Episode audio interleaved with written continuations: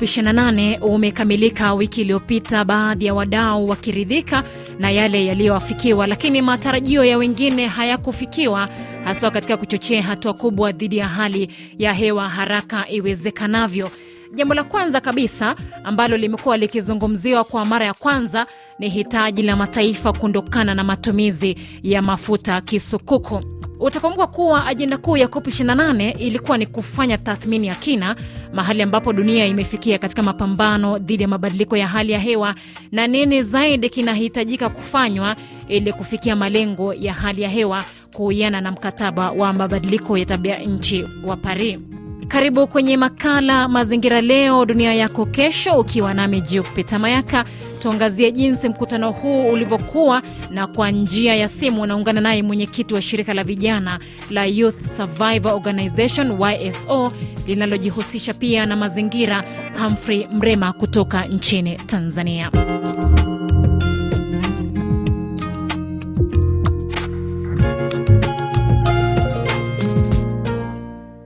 Bwana Humphrey Mrema, na wewe ulihudhuria mkutano wa COP 28. Kwa mtazamo wako, je, ulifikia au ulitimiza matarajio yako? Naam, ulitimiza matarajio yangu kwa zaidi ya asilimia themanini. Na moja ya baadhi ya matokeo ya mkutano huu ni kuanza polepole kuondokana na matumizi ya mafuta ya kisukuku, lakini baadhi ya mataifa yalikasirishwa na kuwa mkutano Ndiyo. huu haukusema moja kwa moja kuachana na matumizi ya mafuta ya kisukuku. Kwa nini ilikuwa muhimu kwa mkutano huu kuja na mkataba huu?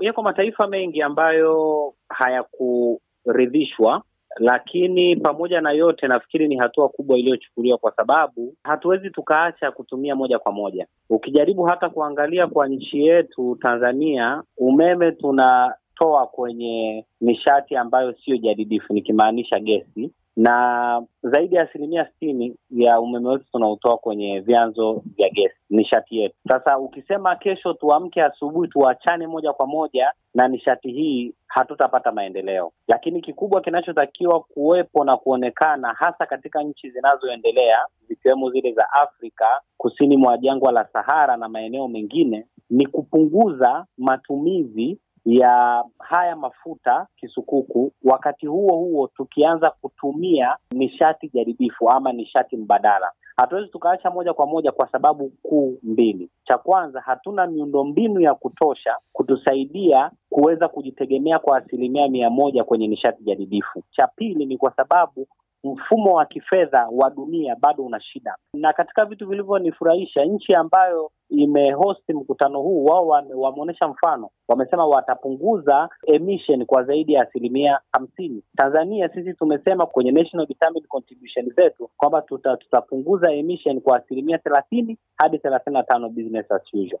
Kwa hiyo sisi tunachotaka kuona kwanza ni yale mataifa yaliyoingia kwenye kwenye kwenye haya mafuta kisukuku yakiwa ya kwanza kutoka kabla ya kuweka mzigo mkubwa kwa Afrika ambao kiuhalisia emission tunaofanya ni chini ya asilimia nne. Umezungumzia ukasema kwamba hili si jambo ambalo linaweza kufanyika leo au kesho. Je, unafikiri Ndiyo. hili linaweza kuafikiwa ifikapo mwaka elfu mbili na thelathini ikizingatiwa kuwa nchi nyingi duniani zinategemea nishati ya kisukuku karibu kwa asilimia themanini na mbili mpaka kufika elfu mbili na hamsini tunatakiwa tuwe tumeachana na nishati kisukuku moja kwa moja, lakini kwa elfu mbili na, na thelathini kwa hali ilivyo Afrika na nchi zinazoendelea bado kiuhalisia nchi G20 zinachangia asilimia sabini na tano ya, ya emission duniani. Afrika tunachangia asilimia tano. Sasa kwa nini tuweke mzigo mkubwa kwa nchi zinazoendelea ambao hata emission tunaotoa ni kidogo? Kwa nini isianze kwenye zile nchi kubwa? Mwishoni tukakubaliana tusiweke double standard, tuweke face down by 2030 na face out by 2050. Pia umezungumzia kuhusiana na mambo ya nishati mbadala. Mkutano huu wa COP 28 unatoa wito kwa mm, nchi kuchangia katika kuongezeka mara tatu ya hii nishati mbadala ili kusaidia katika yeah, kuzuia uwezo ama uzalishaji wa kaboni kati ya sasa na mwaka elfu mbili thelathini. Basi mikakati ipi inapaswa kuwekwa na nchi mbalimbali? Mfumo wa kifedha wa dunia unapaswa kubadilika. Tunaweza tukawa tuna mijadala mingi kwamba tuwe kwenye nishati mbadala, lakini je, uwekezaji kwenye nishati mbadala ukoje? Kwa nchi zetu hapa Afrika, ni mwekezaji gani akienda benki akaomba mkopo wa kuja na na mtambo wa kuzalisha nishati kwa jua atapewa? Ni benki gani itakuwa tayari kutoa ruzuku na msaada wa kifedha kwa watu walioko kwenye nishati jadidifu? Kiukweli hakuna. Kwa sababu gani? Kwa sababu mfumo wa kifedha wa dunia nzima bado umeelekeza pesa nyingi, matrilioni ya dola kwenye hizi nishati ambazo hatuzihitaji. Kwa hiyo cha kwanza mm -hmm. tutoke kule kwenye fossil fuel, tuwekeze, tufanye revitalization ya hii financial system ili ihamie kwenye green energy, kwa sababu hata IRENA wenyewe wanasema 12 million jobs can be accelerated from energy transition. Hili investment kwenye technology innovation cha tatu investment in research and development, na cha nne tunatakiwa tutoe education ya kutosha, na cha tano ni community empowerment. Bwana Mrema, kilichofurahisha mataifa maskini na yale yanayoendelea ni kubuniwa kwa hazina au mfuko wa hasara na uharibifu. Mgao huu utakuwaje ili kuziwezesha nchi kujikwamua kutokana na majanga yanayosababishwa na hali ya hewa? Kwa kweli, na nilipokuambia kwamba nimeridhishwa na matokeo ya mkutano huu, mojawapo ni hilo lakini sasa hivi naona matarajio ni makubwa kwa sababu eh, tayari huu mfuko umeshaanza kufanya kazi, japokuwa angalizo langu ni moja. Benki ya Dunia imepewa dhamana ya kusimamia huu mfuko, tusitegemee makubwa, kwa sababu Benki ya Dunia pamoja na shirika la fedha duniani IMF wamekuwa wakisaidia nchi zinazoendelea, lakini effectiveness haijawa kubwa kwa sababu ya bureaucracy, lakini pia na mekanizmu nzima ya utoaji wa rasilimali fedha. Sisi tulitamani kwamba huu mfuko uwe kwenye dedicated mechanism tofauti na hii ambayo inatumika World Bank. Ndio maana mwanzoni Caribbean Development Bank walijitolea wakasema we will host mfuko huu, lakini nao UNOPS pamoja na UNDRR na wenyewe wakajitolea, lakini tumekuja kushangaa kwamba all this will be channeled through World Bank. Sasa lazima kama nchi tukae tujifikirie, tunaweza tukawa tunazo fedha lakini zisitufaidishe kwa sababu ziko chini ya, ya masharti ambayo sio rafiki kwetu. Kwa hiyo sasa huu ndo muda we need to influence policy. Uh, Bwana Mrema, tuendeleze hilo swala ambalo umelizungumzia kuhusiana na ufadhili. Basi nini tathmini yako kuhusu namna mataifa tajiri yamekuwa yakitimiza ahadi zao za fedha za kupambana na athari za mabadiliko ya tabia nchi kwa nchi zinazoendelea?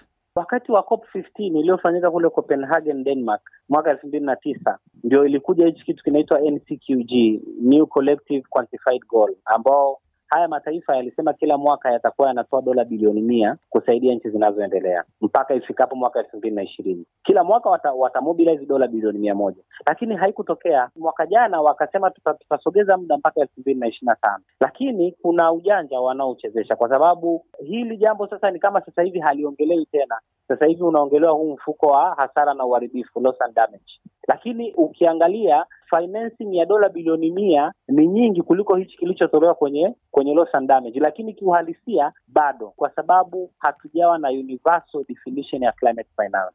Kwa hiyo unaweza shangaa China akatoa msaada kidogo wa kujenga barabara Afrika, akasema ni sehemu ya climate finance. Hata hamwezi kukataa, maana ametoa msaada na hichi ndio kitu ambacho tunatakiwa kukisimamia.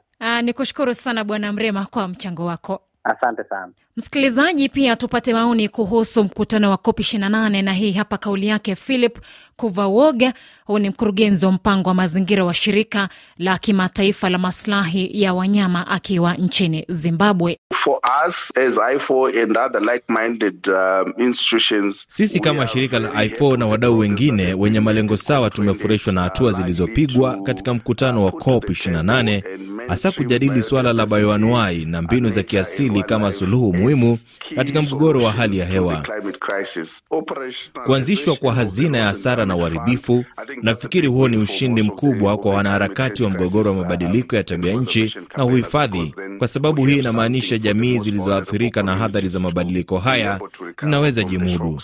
Mjadala kuhusu mafuta kisukuku, mimi na wewe tunajua gharama ya teknolojia hii mpya haipatikani kwa urahisi lakini tuko kwenye mwenendo sawa.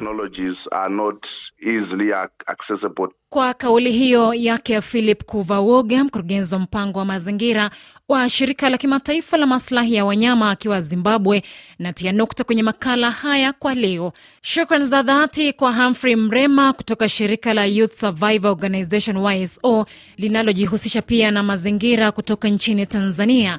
Msikilizaji, njia pekee ikiwa tutaboresha mazingira ni kuhusisha kila mtu. Mimi ni Jupita Mayaka,